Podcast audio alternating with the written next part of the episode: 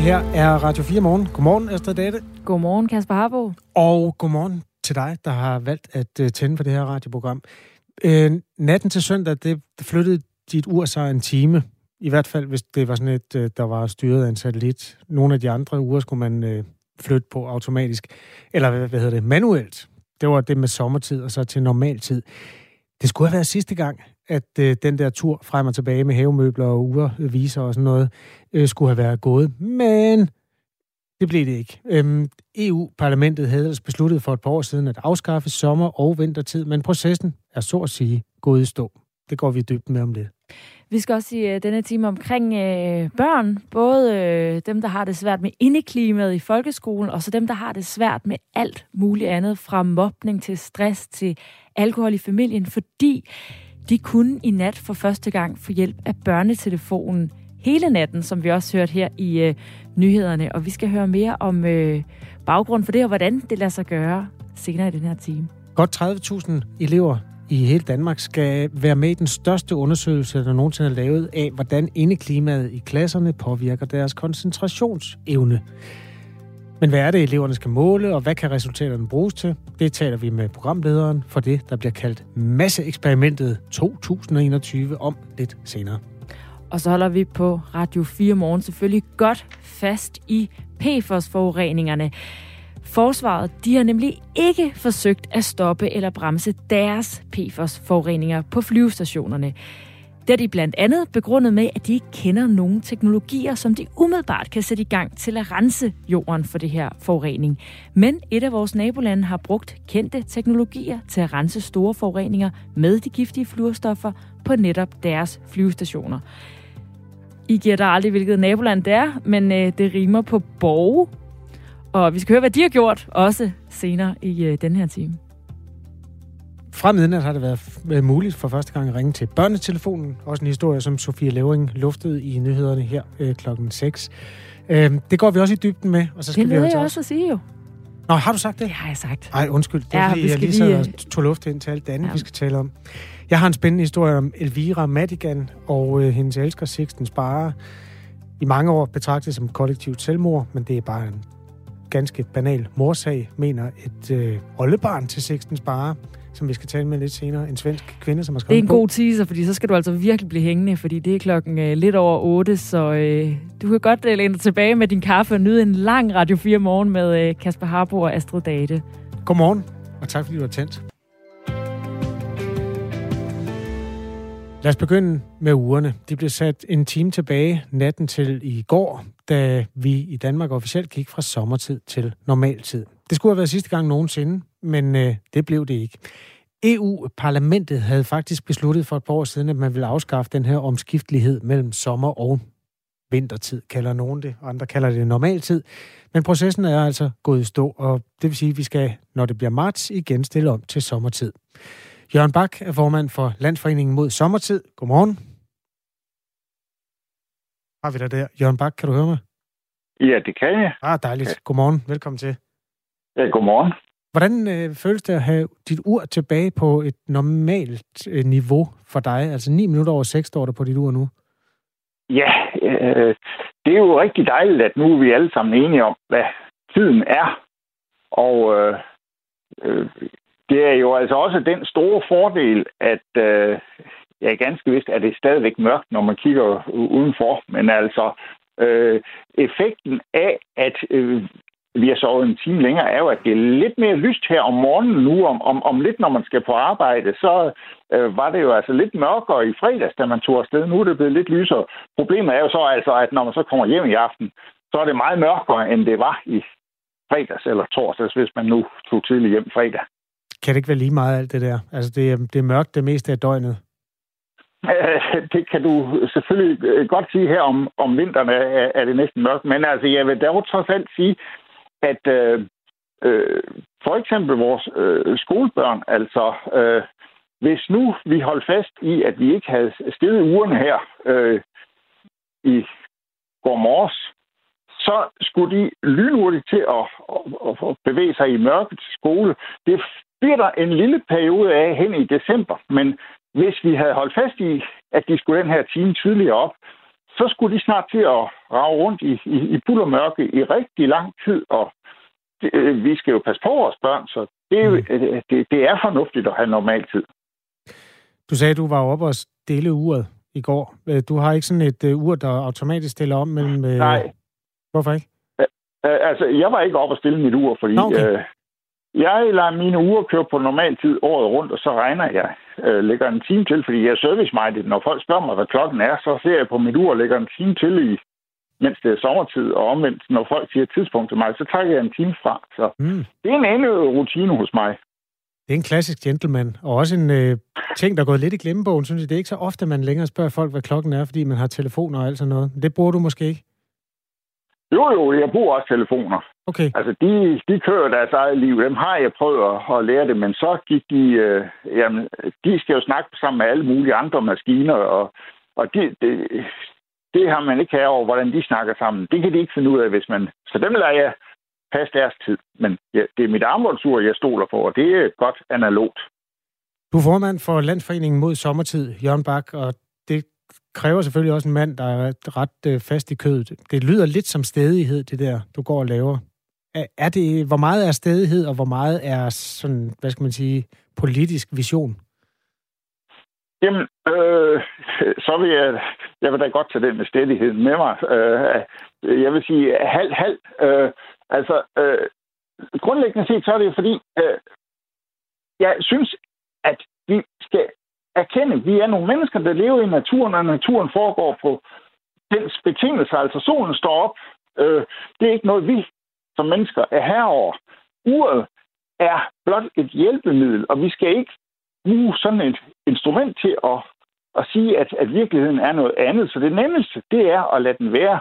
Og det er så Men det er jo også menneskebestemt. Det er jo menneskebestemt, hvad klokken er, uanset om det er sommer eller normal tid. Det er, det er nemlig rigtigt, men, men der er det jo, at det politiske kommer ind, at her er det også med at gøre ting så enkle og så nemme som muligt, og i stedet for det her med at, øh, og øh, at huske på, at, at jamen, nu skifter tiden, og, og hvordan er det nu? Øh, bliver, bliver det tidligere mørkt, eller hvordan er skal, kan vi nu komme afsted? For slet ikke at snakke om det internationale. Altså for eksempel USA, de skifter jo på andre tidspunkter end os, så man skal passe morderligt på, når man bestiller flyrejser, øh, specielt i marts, hvor der er flere uger, hvor der er forskel på øh, de tidszoner, man bruger i USA og i, i Danmark. Altså om de har stillet om eller ej, Øh, det nemmeste vil jo simpelthen være at lade uret være i fred. Ja. Det er det korte budskab. Okay. Politisk set. Godt. Øhm, Jørgen Bak, inden vi går videre, så tager jeg lige en bunke fakta. Astrid, hvis der kommer noget på sms'en, som hører hjemme i den her, hvis der er modspil til Jørgen eller et eller andet, så siger du bare til. Øhm. Der, der er også medspil. Godmorgen. Jeg vil hellere have sommertid året rundt så er der ja. lidt, det er jo så det modsatte selvfølgelig, men at have det samme sommertid året rundt, så er der lidt lys, når jeg har fri fra, fra arbejde. Jeg kan ikke bruge lyset om morgenen, er der en, der skriver. Hvad siger du til det, Jørgen Bak? Jamen, der vil jeg jo netop sige, at øh, øh, specielt øh, øh, skolebørn, men også, øh, at øh, øh det vil, jeg håber da, at det bliver vinter igen, altså øh, jo, jo tidligere man skal op, jo større øh, risiko er der for øh, glatte veje og sådan. Så øh, jeg synes bestemt, og også det, altså, det her meget mørke om morgenen, øh, det er ikke godt. Og jeg kan sige, at i Rusland, der lavede man den model i, jeg mener, det var 2013, der var så stor oprør mod, at det var så mørkt om morgenen i, om, om vinteren, at det er lavet om, så Rusland kører faktisk nu normal tid, efter de har prøvet i to år med permanent sommertid. Jørgen Bak, hvor ved du fra, at det er et problem for, for skolebørn herhjemme at uh, gå i skole i mørke? Jamen, det siger jo sig selv, at hvis du skal færdes i mørke, det er vanskeligere og mere farligt, end det er i lys.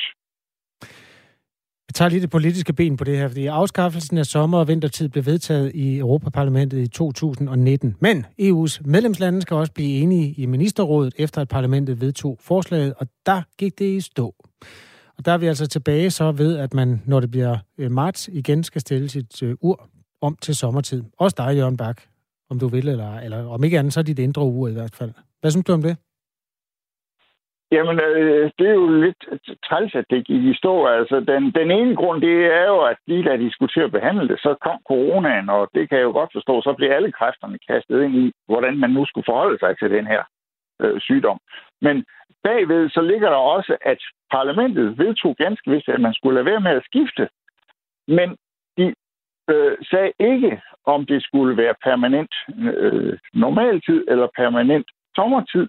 Og der øh, lade de den så at sige spille den til hjørne ved at sige, at det måtte landene selv øh, bestemme. Men det var alle klar over. Det var noget råd, hvis man skal øh, flytte på sit ur, hver gang man kører over en grænse i Europa. Og, og det, man så egentlig gerne øh, vil have løst i ministerrådet, er, at man finder ud af, hvad er det for en tid, vi skal have i Europa. Og det har man ikke fået gjort. Jørgen Bak, øh, vi høres ved til foråret og se, om du holder dampen op. Ja, det er helt fint. Tak fordi du var med her i Radio 4. Ja, velbekomme. Formand for Landsforeningen mod Sommertid, Jørgen Bak. Første gang, der blev indført øh, sommertid i Danmark, det var i 1916 under 1. verdenskrig. Den kom igen under 2. verdenskrig, og så den model, vi har nu, den kom til os i 1980. Øhm, ja, og den er altså kommet for at blive med det lille forbehold, at nu er det ikke sommer mere, og så er det normal tid igen.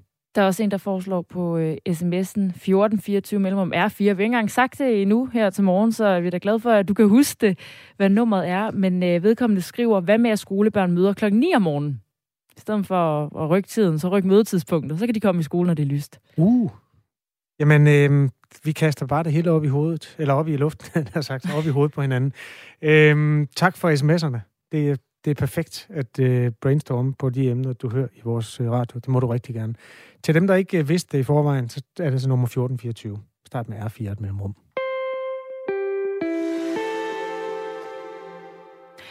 Hvordan påvirker et indelukket rum med øh, tung luft og larm og dårligt lys egentlig elevers mulighed for at koncentrere sig? Altså umiddelbart, umiddelbart øh, dårligt kunne man jo tænke sig, men øh, det skal omkring 30.000 elever landet år fra i dag være med til at finde et øh, helt konkret svar på. Det er nemlig den hidtil største undersøgelse af skolernes indeklima, som går i gang. Og flere end 1200 klasser fra både folkeskoler og gymnasier, de er med i den her undersøgelse, som har fået navnet Masse Eksperiment 2021. Og programlederen for det, det er dig, Lene Christensen. Godmorgen. Godmorgen. Du er også specialkonsulent hos øh, det Nationale Naturfagscenter Astra. Hvorfor er der behov for at lave en undersøgelse af indeklimaet, hvordan det påvirker elevers koncentration? Øh, jamen det er der, fordi det har man faktisk aldrig kigget på før. Man har lavet masser, øh, ikke i denne her skala, øh, man har lavet masser af undersøgelser af indeklimaet, og man har også lavet mindre undersøgelser af, hvad det gør for elevernes koncentration og trivsel, men ikke i denne her skala. Og den anden grund, der er til det, det er, at vi lavede faktisk øh, masse eksperiment. Det er nemlig et koncept, der øh, har eksisteret i en del år. Så vi lavede masse eksperiment med det her emne allerede i 2009 og 2014. Og der fik vi desværre nogle ret dårlige tal for CO2, altså for luftkvalitet. Øh, og det var ikke blevet bedre fra 9 til 14. Så vi har brug for at kigge på det igen og så har vi også brug for det, fordi at vi ved, at der stadig er mange elever derude, som klager over øh, forskellige trivselsproblemer, og som måske er relateret til indeklimaet. Og hvordan skal det her så foregå, øh, nu I skal lave undersøgelsen igen? Hvad er det, eleverne skal måles på? Jamen, altså, masseeksperimentet er et eksperiment, som øh, går ud på at, at inspirere lærerne til motiverende naturfagsundervisning. Undskyld. Og, øhm, og det betyder, at det er noget, som foregår i deres naturfagsundervisning. Det er naturfagslærer, som har tilmeldt dem det her masseeksperiment. Og de gennemfører masseeksperimentet med nogle undersøgelser, som ligner dem. Uh, jeg tror, at øh, lyden er lidt dårlig, Lene Christensen. Vi prøver lige at øh, ringe dig op i stedet for. Øhm, og så imens vi lige får øh, Lene Christensen tilbage, så kan jeg jo fortælle, at det her i de her naturfag, det foregår på øh, to forskellige dage med en uges mellemrum, at klasserne skal udføre den her undersøgelse. Og det strækker sig altså fra i dag og så tre uger frem.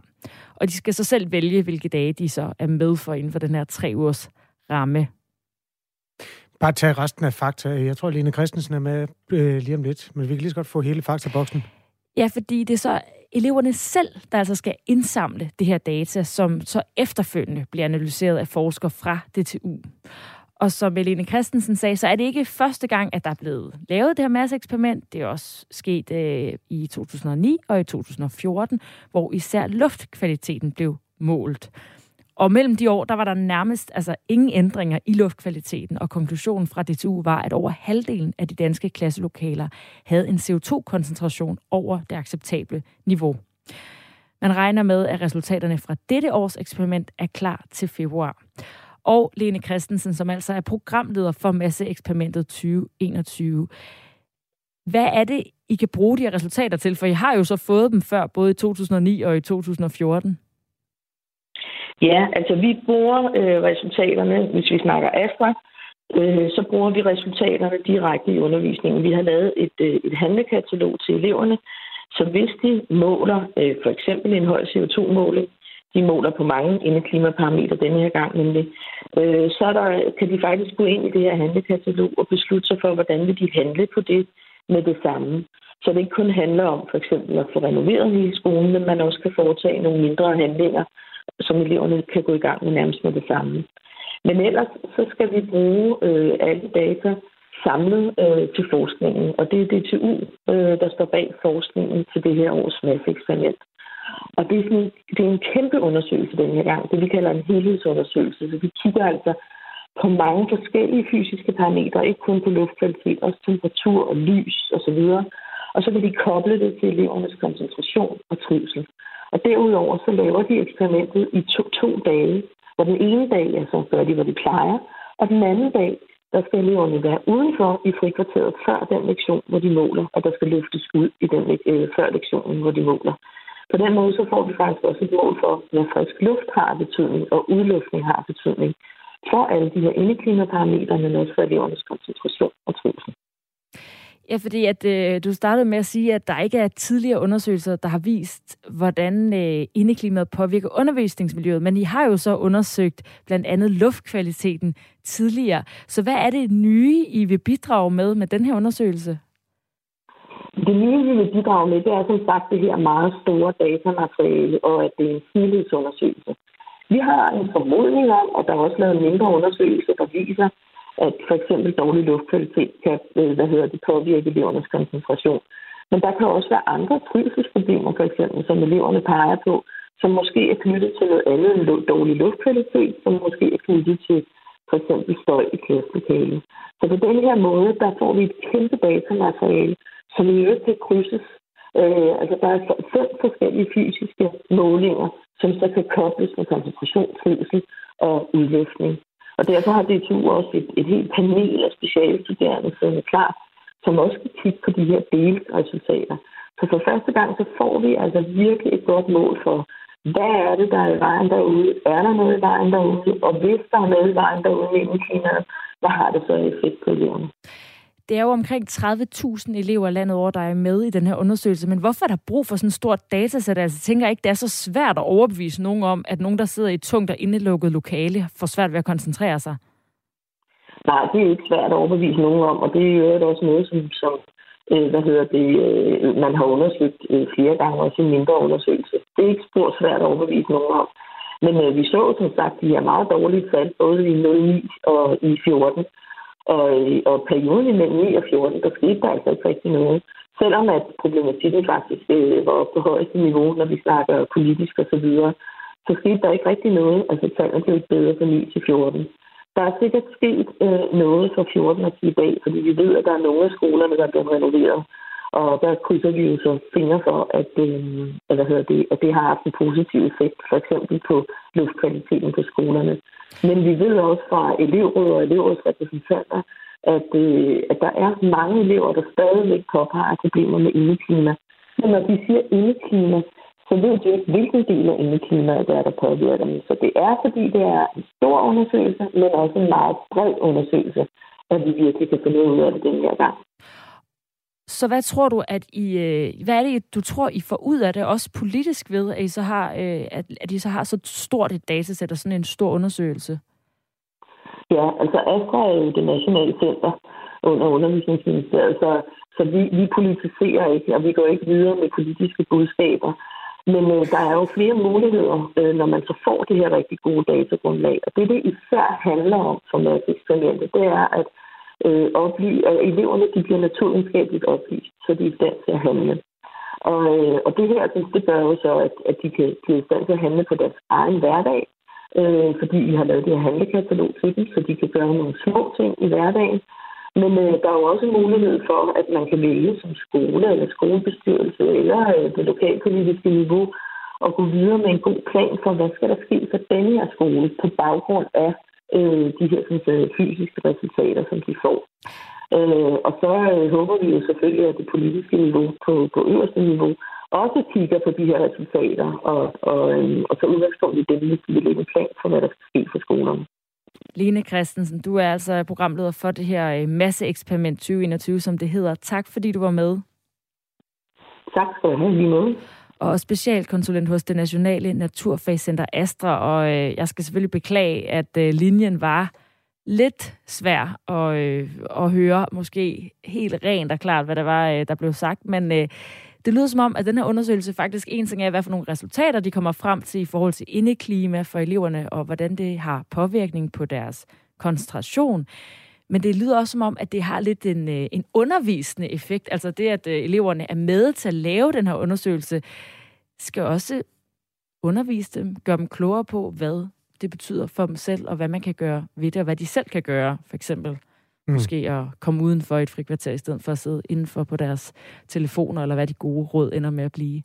Dårligt indeklima forringer undervisningen, siger øh, både lærer og elever i hvert fald. Øh, og derfor er det selvfølgelig et vigtigt område at få fokus på. Vi vender tilbage til den senere på morgenen. Øhm, må jeg ikke lige bruge folks opmærksomhed på noget lidt andet i de tre minutter, vi Der har Der svarer jeg bare på alle folks og siger ja. Tak skal du have.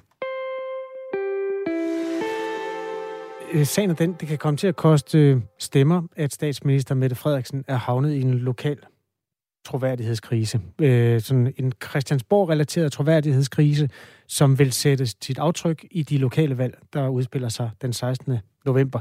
Altså det handler om de slettede sms'er. Mink-kommissionen har bedt om en masse vigtig kommunikation fra de hæftige dage der, hvor minkerværet blev lukket. Og beskederne er væk, fordi statsministeren har på et tidspunkt, som hun ikke vil sige, hvornår er, fået et godt råd af nogen, som hun ikke vil sige, hvem er, om at hun skulle sætte sin telefon til at slette de tekstbeskeder, der er ældre end 30 dage. Det sagde hun, trods alt, da hun stillede op hos TV2 i sidste uge. Uden derudover rigtig at svare på noget som helst. Jeg har ikke mulighed for at gå ind i øh, så konkrete og tekniske spørgsmål, og der foregår masser af ting omkring min telefon, som jeg ikke selv er involveret i som statsminister, så det har, jeg, jeg har ikke mulighed for at gå ind i de tekniske spørgsmål. Men er det, er det ikke dig selv, der har slået øh, den automatiske sletning til? Jeg kommer ikke til at gå ind i tekniske spørgsmål. Det... Ej, det er vel ikke teknisk at spørge, om det er dig selv, der har sat den automatiske sletning til? Jeg har taget imod den rådgivning, der har været fra statsministeriet i forhold til en automatisk sletning af sms-beskeder, blandt andet af sikkerhedshensyn. Og det er det, jeg kan henholde mig til som statsminister. Tag Mette Frederiksen blandt andet til TV2. Og det er ikke kun en socialdemokratisk statsminister, som der øh, får lidt riser i lakken. Det gør hele partiet øh, vurderer flere valgforskere, som TV2 har talt med. Ulrik Kær, som er professor ved Institut for Statskundskab på SDU, taler om en statsministereffekt, som kan ramme som en omvendt statsministereffekt. Øh, det handler om, at den populære statsminister altid vil afføde flere stemmer til partiets kandidater ved de lokale valg. Det har man set både, når det har været Venstre, der har haft magten, og konservative i sin tid, og også Socialdemokraterne. Men det kan altså også få konsekvenser, hvis Socialdemokratiet begynder at falde i de nationale meningsmålinger. Og det gør de i øjeblikket. Øhm, påpeger Ulla Kær, og så peger han på nogle byer, for eksempel Glostrup, Vejle, Esbjerg og Frederiksberg kommuner, hvor Socialdemokraterne med lidt held kan sætte sig på magten. Han bliver også bakket op af Roar Buk, som er kommunalforsker. Han mener også, det er helt afgørende, øhm, det der foregår i øjeblikket i forhold til kommunalvalget den 16. og regionsrådsvalget. Det, som jeg godt kunne tænke mig at høre fra dig, der ligger et sted i omegnen af Socialdemokratiet øh, stemmemæssigt, det er, har Mink-sagen konsekvenser for din tillid til partiet, og kan det slå igennem, når krydset skal sættes om 15 dage? Altså, er du blevet mindre socialdemokrat på det sidste, eller er du lige så stolt og rød, som du altid har været? Skriv lige en sms, der starter med R4, send den til 1424 og hjælp os med at efterforske den her profeti fra valgforskerne om Mink-sms troværdighedskrisen kommer til at koste socialdemokratiske krydser ved kommunalvalget. Nu er klokken halv syv, og vi har et nyhedsoverblik.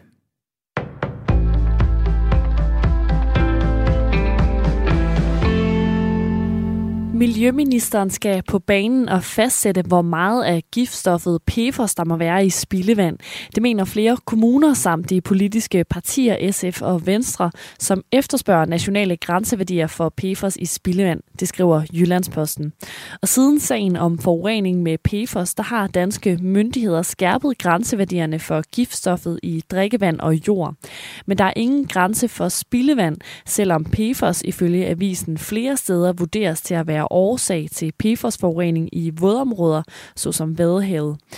Kommuner kan selv fastsætte en grænse, men det er blandt andet Slagelse Kommune tilbageholdende med.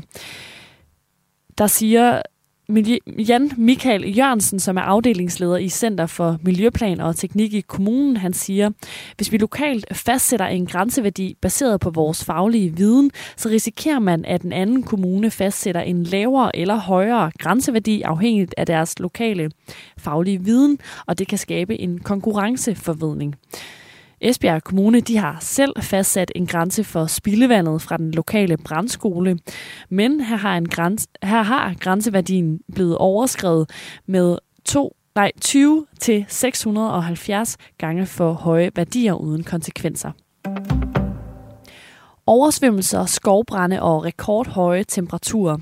Der er ikke mangel på årsager til at tage klimakrisen alvorligt på FN-klimatopmødet COP26, som løber af stablen over de næste to uger i Skotland.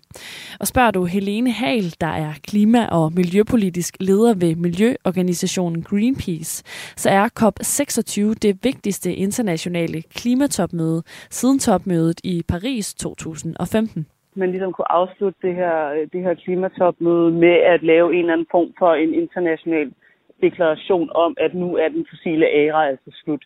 Så hvis alle verdens lande kunne blive enige om en gang for alle, at fra nu af så stopper man med at lave nye olie, gas og kulprojekter rundt omkring i verden, og få, få reelt gang i en omstilling til, til vedvarende energi. Et af formålene ved klimatopmødet, det er at få de 195 lande, som har underskrevet Paris-aftalen, til at øge deres klimaambitioner. For det er der brug for, hvis Paris-aftalens mål om at holde temperaturstigningerne på højst 2 grader og helst under 1,5 grader i live. Og en nylig rapport fra FN's miljøprogram og DTU, det fastslog, at hvis verden skal holde en global opvarmning under 1,5 grader i 2100, så skal udledningen af drivhusgas cirka halveres de næste 8 år. For første gang der har børn og unge i krise haft mulighed for at ringe til børnetelefonen i nat. For fra i dag, den 1. november, så er telefonen døgnåben. Og det er børns vilkår, der står bag telefonen. Og de udvider åbningstiderne, fordi opkald først på natten ofte handler om mere alvorlige emner. Fra cirka 7 procent i løbet af dagen til mere end hver tiende, der kontakter os, øh, der handler samtalen om selvmordstanker. Og det siger Marianne Rasmussen, der er chef for børnetelefonen.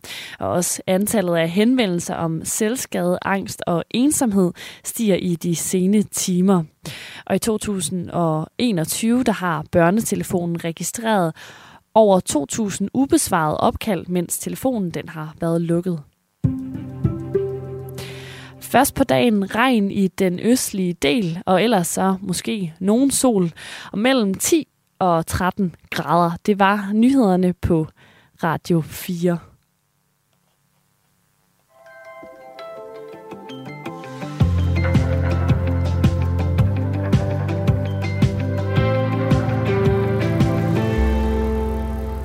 Velkommen til Radio 4. Det er øhm, sommer tiden er afskaffet. Vi er over i det, der hedder normal tid, og det giver anledning til lidt post fra Radio 4 Morgens lyttere. Skal vi tage dem? Ja, lad os det, for øh, så er der også øh, lidt bevis på, at der sidder nogen derude og lytter med her til øh, Radio 4, men også denne morgen, hvor øh, en blandt andet skriver, Godmorgen, hvorfor ikke flytte ud en halv time, så det bliver 50-50, og lad den blive der for evigt. Ha' en rigtig god dag. Jeg ved ikke helt, om det er en joke, eller virkelig er sådan en øh, logisk, øh, så er vi jo, øh, så behøver vi ikke at vælge, så er vi ud over det. Det er i hvert fald en diskussion, der har varet siden 1980, og der er måske nogen, der er trætte af at høre på den. Jeg vil heller ikke miste de lyse sommeraftener, skriver en lytter. Og det, det er jo der, hvor man får lidt mere lys ved at flytte aftenen. Øhm, ja, øh, tak for posten på det felt der. Der er også kommet masser af dejlig respons på, øh, hvorvidt det giver et lokalt aftryk, at øh, statsministeren har havnet i en troværdighedskrise omkring Mink-kommissionen og de sms'er, der er blevet væk. Dem vender vi os mod om cirka 7-8 minutter, øh, fordi det er et meget, meget interessant felt. Der er jo altså kommunalvalg om 15 dage. Du har tændt for Radio 4 morgen. SMS'erne hen skal skrives til 1424. Start besked med R4 og et mellemrum.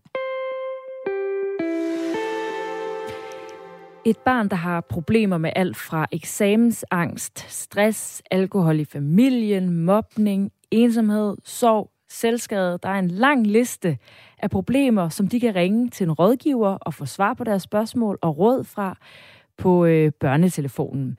Indtil nu, der har det dog primært været i dagstimerne, men øh, for første gang, der var linjen åben for opkald i nat. For her fra 1. november, der er børnetelefonen døgnåben for børn og unge, der er i krise eller har problemer, og som altså har brug for at tale med en voksen. Og en voksen, det er også dig, Rasmus Kjeldahl. Du er nemlig direktør for Børns Vilkår, som øh, børnetelefon hører ind under. Godmorgen til dig. Godmorgen. Hvordan øh, gik det med børnetelefonens første nat som øh, døgnåben? Jamen, det er gået meget, som, øh, som vi forventede. Øh, der har været en, øh, en halsnæs øh, samtaler, og de har faktisk øh, meget nøjagtigt handlet om, om emner som dem, du nævnte lige før. Selvskade, angst.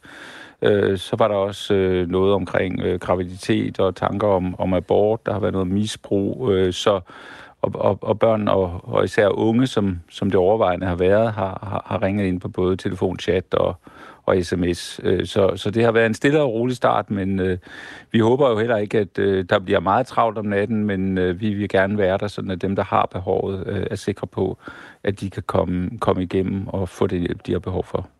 En halv snes, det er altså cirka 10 opkald, vurderer du, der er kommet i nat. Hvorfor er der brug for at de kan ringe om natten til børnetelefonen? Altså, vi ved, at øh, natten kan være af mange grunde et rigtig svært tidspunkt for, for børn og unge. Dels, øh, hvis man har det psykisk, psykisk svært, øh, kan det være der, hvor der ikke er andre at tale med og, og, og, og få hjælp hos. Men desværre er det jo også sådan, at øh, en del overgreb og omsorgssvigt og, og misbrug af, af børn og unge finder sted øh, om natten. Øh, det er der, hvor forældre måske er alt for fulde eller eller, eller slet ikke er hjemme, eller man er blevet sat på gaden. Så, så der har man altså et, et, øh, et akut behov for hjælp, og, ofte er det rigtig svært for børn og unge at vide, hvor de ellers øh, skal henvende sig. Men nu ved de altså, at uanset hvad der sker, så kan de altid ringe til børnetelefonen. I år der har der øh, været indtil nu 2.160 ubesvarede henvendelser til børnetelefon om natten i tidsrummet mellem 2 og 7.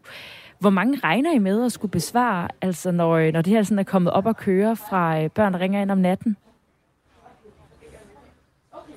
Altså, det er jo meget øh, svært at, at, at sige. For os, så øh, hver gang vi hjælper et barn, så er det jo øh, rigtig vigtigt. Men erfaringerne fra udlandet, blandt andet Sverige, hvor man også har indført 24 timers øh, børnetelefon for, for ikke så længe siden, viser, at øh, der sker ret hurtigt en stor stigning i samtalerne, når, når børnene bliver, bliver klar over, at den her mulighed øh, er her. Vi skal huske, dem, der har ringet, mens der var lukket, øh, jamen de har jo gjort det med håbet om, at vi alligevel var åbne, selvom vi har skrevet, at vi var lukket. Men, øh, men nu regner vi med, at, at der langsomt vil brede sig den viden blandt børn og unge, at man altid kan få hjælp her. Og så forventer vi en stigning i antallet af samtaler. Øh, men jeg vil sige det sådan, i forhold til at tale med et meget stort antal børn, så er det jo stadig sådan, at det er i dagtimerne, vi har den største øh, kapacitet, og hvor allerflest børn kan komme igennem. Der har også tidligere været historier om, at børn og unge har ringet forgæves, også i dagtimerne, fordi der simpelthen ikke var frivillige nok til at tage telefonen.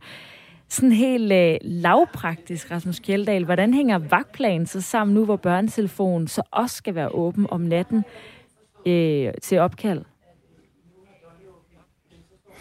Ja, altså vi, øh, vi sikrer jo, at der altid øh, er nogen, øh, og så øh, er det også sådan, at øh, vi har fået en teknik, så, så nogen kan sidde hjemmefra øh, under overvågning og med den supervision, der er nødvendigt, øh, hvilket gør, at også flere frivillige kan deltage på, kan vi sige, skæve tidspunkter. Øh, så øh, vi må se, hvordan det går, men sådan har det været hele børnetelefonens historie, at vi prøver at tilpasse os øh, til de tidspunkter, hvor børnene har brug for os, og, øh, og få øh, lagt vores planer, især vagtplaner, sådan at, øh, at, at der er den størst mulige øh, kapacitet. Men, men jeg må da sige, desværre er det nok også sådan fremover, at det vil være tidspunkter af dagen, hvor det kan være svært at komme igennem på børnetelefonen, men så er der andre tidspunkter, hvor det er forholdsvis øh, nemt. Så på den måde har øh, alle børn øh, en mulighed for ret hurtigt at komme i kontakt med os. Ja, den her døgnåbning kan blandt andet lade sig gøre økonomisk, fordi I havde en øh, succesfuld landsindsamling. Men, men når I har altså, kan have problemer med at få, få det til at hænge sammen, er det så, altså, så vigtigt, at der er åbent om natten? Altså, kunne det ikke være, er det ikke bedre, at der så er åbent om dagen, og man er sikker på at kunne komme igennem?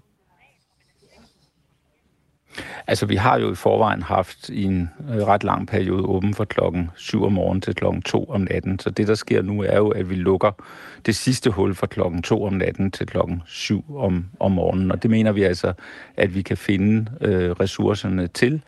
Øh, og øh, vi håber jo så på, at øh, vi, vi som hidtil kan få opbakning for de mange frivillige, men også for de rigtig mange danskere, som øh, bruger lidt af deres tid på at samle ind for børnetelefonen, bag kager eller hvad det skal være, øh, som bare er fundamentet øh, for det her. Det er først og fremmest danskerne flest, som sikrer ressourcerne øh, til børnetelefonen.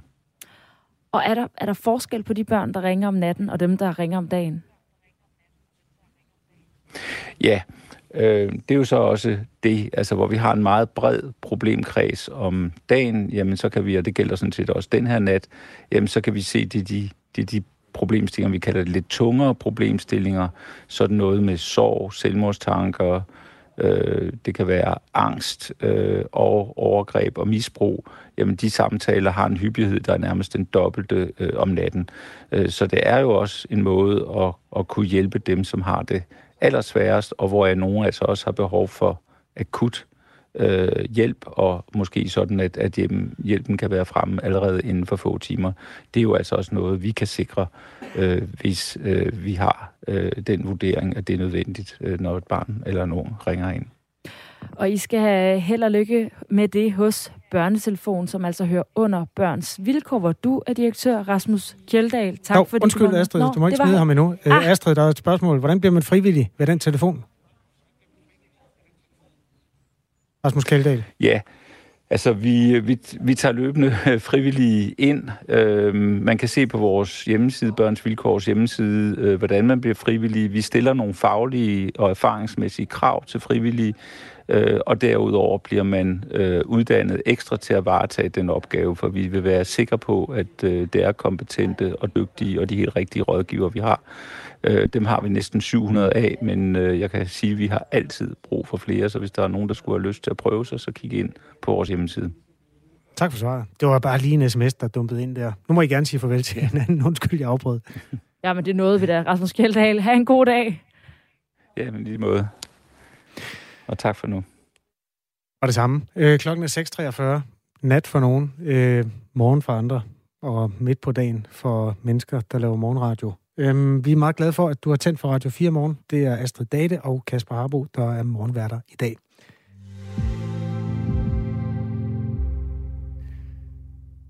Øhm, jeg kigger lige ud på min producer. Øhm, er det sms på det, det Socialdemokratiet nu? Øh, ja, godt.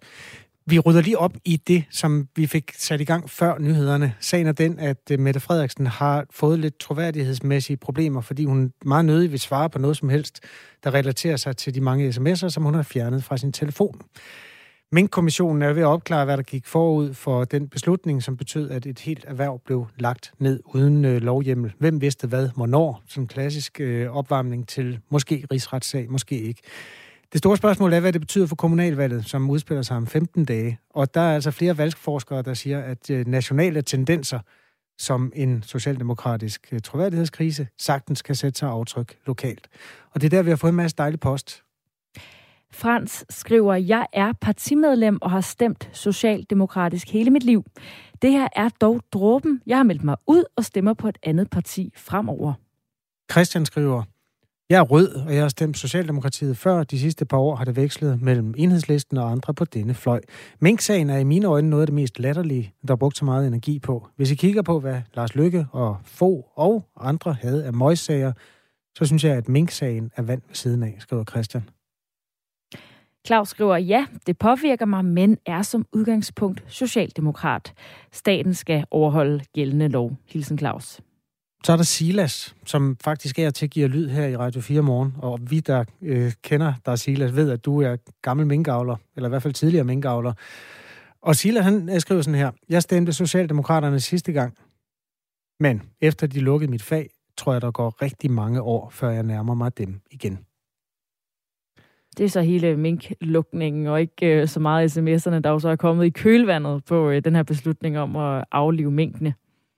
SMS'er til 1424. Vi vil meget gerne høre fra dig, der ligger sådan i randområdet af en socialdemokratisk stemme, både sådan øh, nationalt, men især jo til de forestående lokale valg til regioner og til kommuner. Hvis det her det påvirker de overvejelser, du gør dig om det lokale valg, så må du meget gerne skrive til os. Øhm, vi skal faktisk tale med professor Ulrik Kær fra Syddansk Universitet klokken lidt over syv om den her tendens. Men indtil da vil jeg meget gerne øh, sådan, øh, budbringer ud fra virkeligheden om, hvilke overvejelser det betyder. Skriv til 1424. Start din besked med R4 og et mellemrum.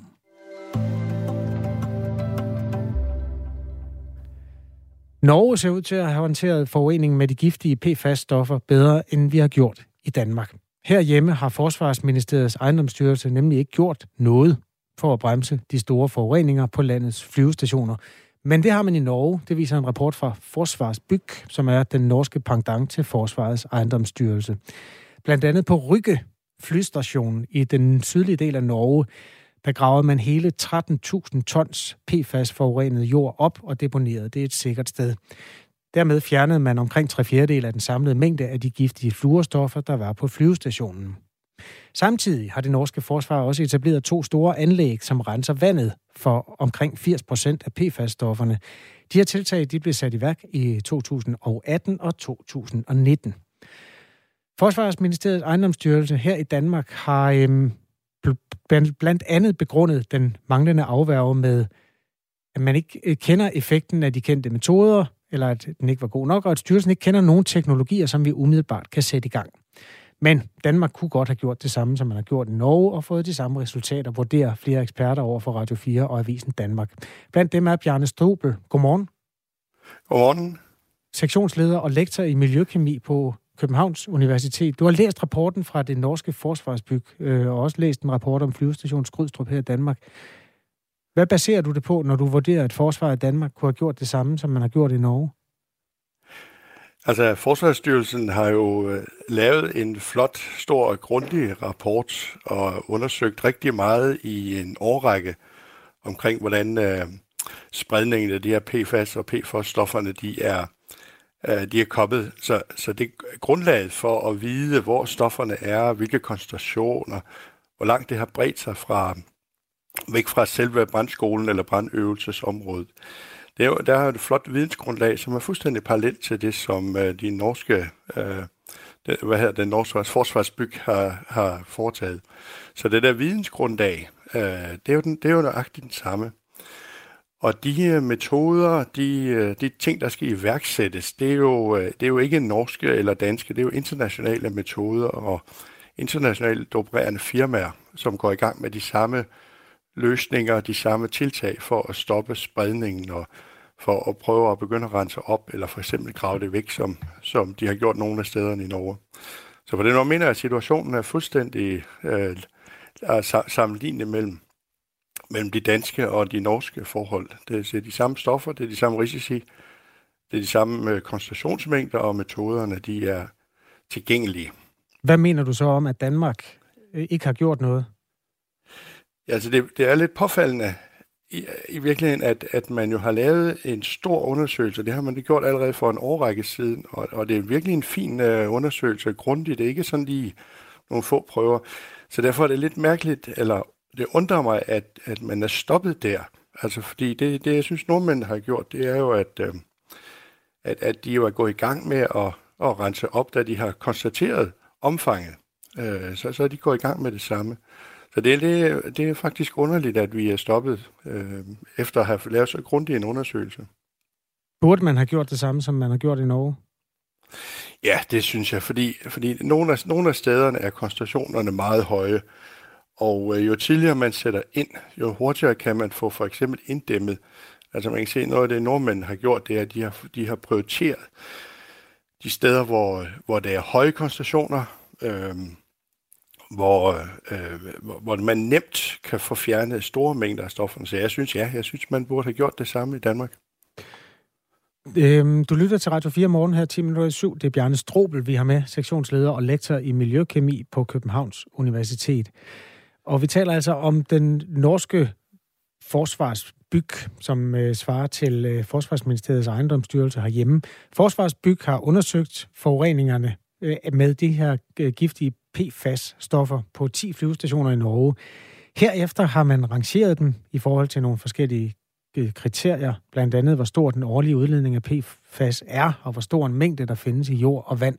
Og det tungest vejende kriterie er, hvor sårbart det omkringliggende miljø er, øh, blandt andet om vandet i området bliver brugt til drikkevand. Og Forsvarsbyg har så gravet op og etableret renseanlæg på de mest udsatte flyvestationer. Hvad synes du om fremgangsmåden, altså den måde at gøre det på? Er det det logiske? Ja, det virker meget logisk. Altså gå ind og se, men nu har vi undersøgt, vi har målt, vi har konstateret, hvor har vi de store problemer. Og så det her med at, med at prioritere og sige, hvor har vi et stort problem tæt på et sårbart vand. Altså i Norge er det jo, er det jo tit der overfladevand af søerne, som er deres til drikkevand. Øh, og for os er det, mere, er det mere grundvandet, der er en drikkevandforsyning. Men gå ind og prioritere det i forhold til, hvad er det for nogle vand, øh, mængder eller vandmagasiner, man kan, man, kan, man kan redde fra at blive forurenet.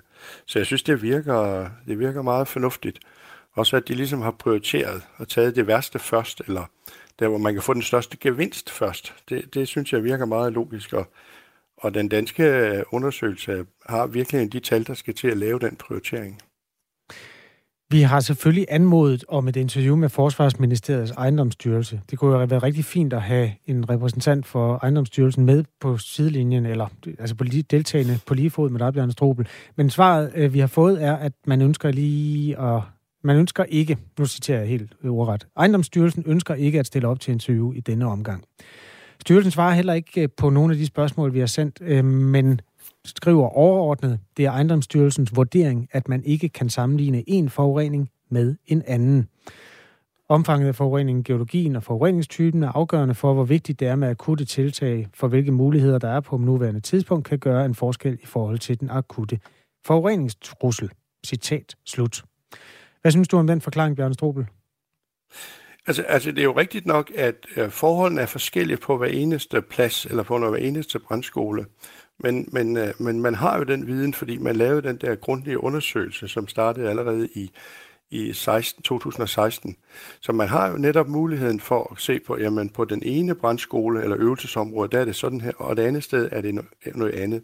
Så jeg synes sådan set, den, den er god nok, men der mangler bare det at gå ind og så lave den prioritering. Altså hvad er det, der skal ske det ene sted, eller hvad skal der ske det andet sted? Og så igen det her med, hvad har vi af naboer? Altså, vandområder. Det kan være, det kan være en å, som vi har set. Og det kan også være, nu Korsør Nord var så et andet øh, område, sådan mere øh, marint. Altså, men det at gå ind og prioritere det i forhold til naboen, og man har den viden, der skal til. Så, så jeg synes, øh, altså jeg kan godt forstå, at de siger, at man skal prioritere, men jeg forstår ikke, at det har resulteret i, at der ingen af stederne har kunne lade sig gøre, eller været relevant at gøre noget. Det, det virker meget underligt mm. med de mængder, vi ser. Øh, Forsvarsbyg, altså den norske øh, instans, har indtil videre gravet 75.000 tons, altså 75 millioner kilo forurenet jord op fra fire af deres flyvestationer. Har vi mulighed for at deponere det her i Danmark? Altså har vi steder, hvor vi kan gemme jord i den mængde? Ja, altså nu er jeg ikke lige ekspert i, hvor vi har, hvor har lager til jord, eller hvor vi kan deponere det, men ja, vi har, vi har steder, vi kan deponere det. Altså der, der er masser af, af forurenet øh, hvad hedder det, jord i Danmark i det hele taget, så det, det kunne man sagtens få et sted hen, hvor det er sikret, altså hvor der er membraner eller et eller andet i bunden, så, så det her PFAS ikke siver ud øh, det nye sted. Og man har også øh, altså udpeget områder. Hvad vil være din opfordring til Forsvarsministeriets ejendomsstyrelse i forhold til oprensning? Altså, jeg, jeg synes, de skulle prøve at komme i gang. Nogle af de øh, steder, hvor der er mest, altså nogle af stederne har, har de jo set og målt, at det er nogle meget høje koncentrationer. Der er også nogle af stederne, hvor det stadigvæk er relativt koncentreret i et lille område, altså hvor indsatsen meget nemt kunne inddæmme, altså få isoleret øh, forurening, så den ikke spreder sig yderligere, og så få fjernet så meget som muligt af det. Altså inden det bliver spredt for langt ud i grundvandsmagasinerne eller ud i åerne. Mm. Så, så jo tidligere man kommer i gang, jo, jo nemmere. Og det er klart, at nogle af stederne er det meget værre end andre, men, men de har jo tallene fra deres undersøgelse. Ja, og øh, Forsvarsministeriets ejendomsstyrelse har jo faktisk stillet op til interviews tidligere, men vil ikke være med øh, den her gang. Hvad, hvad er egentlig det bedste spørgsmål, den dag vi øh, får Forsvarsministeriets ejendomsstyrelse med igen, Bjarne Strobel, hvis du skulle give os en hjælpende hånd der? Hvad er det allermest interessante spørgsmål at få svar på? Ja, det er jo i virkeligheden det der med de, de steder, der umiddelbart virker til at have de højeste koncentrationer, de største mængder. Hvorfor er det, at de alligevel ikke opfattes som en trussel eller noget, der behøver at gøres noget ved? Og helt konkret, altså, hvor det er det henne? Hvad, siger du? Og helt konkret, hvor er det, vi er henne i landet nu? Ja, det er jo det, det, det, det jeg har læst, så er det nogle af, de, nogle af flyvepladserne, ja. altså Skrydstrup for eksempel, så, som har et dokumenteret meget stort hotspot. Det spørgsmål skriver vi lige øh, om bag øret og tager det frem, når vi skal bruge det igen. Tak skal du have, fordi du var med her til morgen. Selv tak. Bjarne W. Strobel, som er sektionsleder og lektor i miljøkemi på Københavns Universitet. Det her er Radio 4 Morgen med Astrid Date og Kasper Harbo. Klokken den er 4 minutter i syv. Godmorgen. Kasper, kan du huske øh, den her reklame fra Dansk Folkeparti? Og det var med den photoshoppede hund, var det Ja, lige præcis. Vores Danmark, der er så meget, vi skal passe på. En super hjertevarm familie fra ja, børn til halv olding bagved. Altså, TV2 vurderer jo, at netop på grund af den photoshoppede hund, så må det være en af deres øh, mest succesfulde kampagner. Det er en golden retriever, der er utrolig grynet i forhold til de mennesker, som den poserede sammen med. Og det var så, fordi det var en hund, de havde fundet et sted på nettet. Det kunne ja, bare ikke lade sig gøre at skaffe en hund. Den hørte ikke til familien, fordi ellers er det du ved, mor, far, børn og svigerforældre i samlet flok på det billede der. Og der sagde dengang Christel Gall til, øh, eller hun sagde her til TV2, vi var jo familien Dansk Folkeparti på det tidspunkt. Hvem af dem er det på billedet, Christel Gall? Det er, øh, jeg se her, det er kvinden her. Ah, okay. Faktisk, øh, hvis det var et hjerte, så vil man sige, det var det Midten. venstre hjertekammer. Men det er de ikke længere. Nej. I stedet for at være et billede på Dansk Folkeparti, så er de blevet et billede på en øh, ret ærgerlig tendens for partiet. Hele familien har nemlig meldt sig ud af Dansk Folkeparti. Også hunden? Øh, hunden har jo så aldrig fandtes. Nej, okay, det er selvfølgelig rigtigt. det, det, det er stadigvæk en photoshoppet hund. Men de otte mennesker, at børnene kan Børnene har nok ikke været Nej, øh, okay. meldt ind. Men de seks voksne, som der så taler om, de har simpelthen forladt? Og Christel Gall der i midten, der sidder med, med brilleglas, hun var øh, dengang byrådsmedlem for Dansk Folkeparti i Odense. Men øh, fire år senere, der har hun altså fået nok, og hun siger, at hovedårsagerne, det er, at øh, der blev serveret halal-slagtet kød for øh, deltagerne ved et årsmøde tilbage i 2017. Et DF-årsmøde? Ja, Nå. det mente hun. De fik kød fra Danish. Hun havde spurgt, hvor kødet fra, og så øh, havde hun fået at vide, at det var Danish Crown. Og det var noget med, at Danish Crown også, altså de kunne godt lave noget halal-slagtet kød. Nå. Okay. Hvad, hvor, hvor er hun i dag, som det hedder i tabloide medier? Altså, hvad Jamen, nu er hun... Det var, det, lige, du får lige... Det var det, og så at... Øh, og så at... Øh, ja, så tabte hun nemlig kampen om at blive spidskandidat til det kommende kommunalvalg. Åh oh ja, det har ført til mange, mange ja. partier op gennem tiden. Sidste år, præcis. Ja. Og det betød, at hun så øh, i oktober nu øh, sidste år meldte sig ud af partiet. Og nu er hun opstillet for sin egen liste, de lokalnationale. De lokale nationale? Det har hun lavet i, øh, til kommunalvalget i Odense. Okay. Det globale? Men, øh, Nej, lokale i det... Det, det, det, nationale i det lokale. Godt ja, det ved jeg ikke. Det, det, kan, det kan være en uh, slogan, hun kan, hun kan overtage. Ja. Men, øh, men, men det, som de i virkeligheden jo så er lidt billede på, det er jo det her med, at det siden det seneste kommunalvalg i 2017, der har hver femte byrådsmedlem fra Dansk Folkeparti forladt partiet. På den anden side af nyhederne skal vi jo ombord i det der med en statsministereffekt, som betyder, at øh, en meget populær statsminister nogle gange betyder, at man også lokalt får nogle enormt gode valg i de store partier. Det her, det er lidt det samme, bare med modsat foretegn, ikke? Altså et nationalt parti, der går rigtig skidt. Vi tager alle de kedelige historier med kommunalvalget den her morgen. Alle dem, det går dårligt for. Øhm, det er Ulla Kær, han er professor ved Syddansk Universitet og har forsket i de tendenser. Vi skal også sætte lidt nærmere på Socialdemokraterne. Det er jo også der, det gør ondt i øjeblikket. Lige nu er der nyheder med Sofie Levering. Du hører Radio 4, og klokken er syv.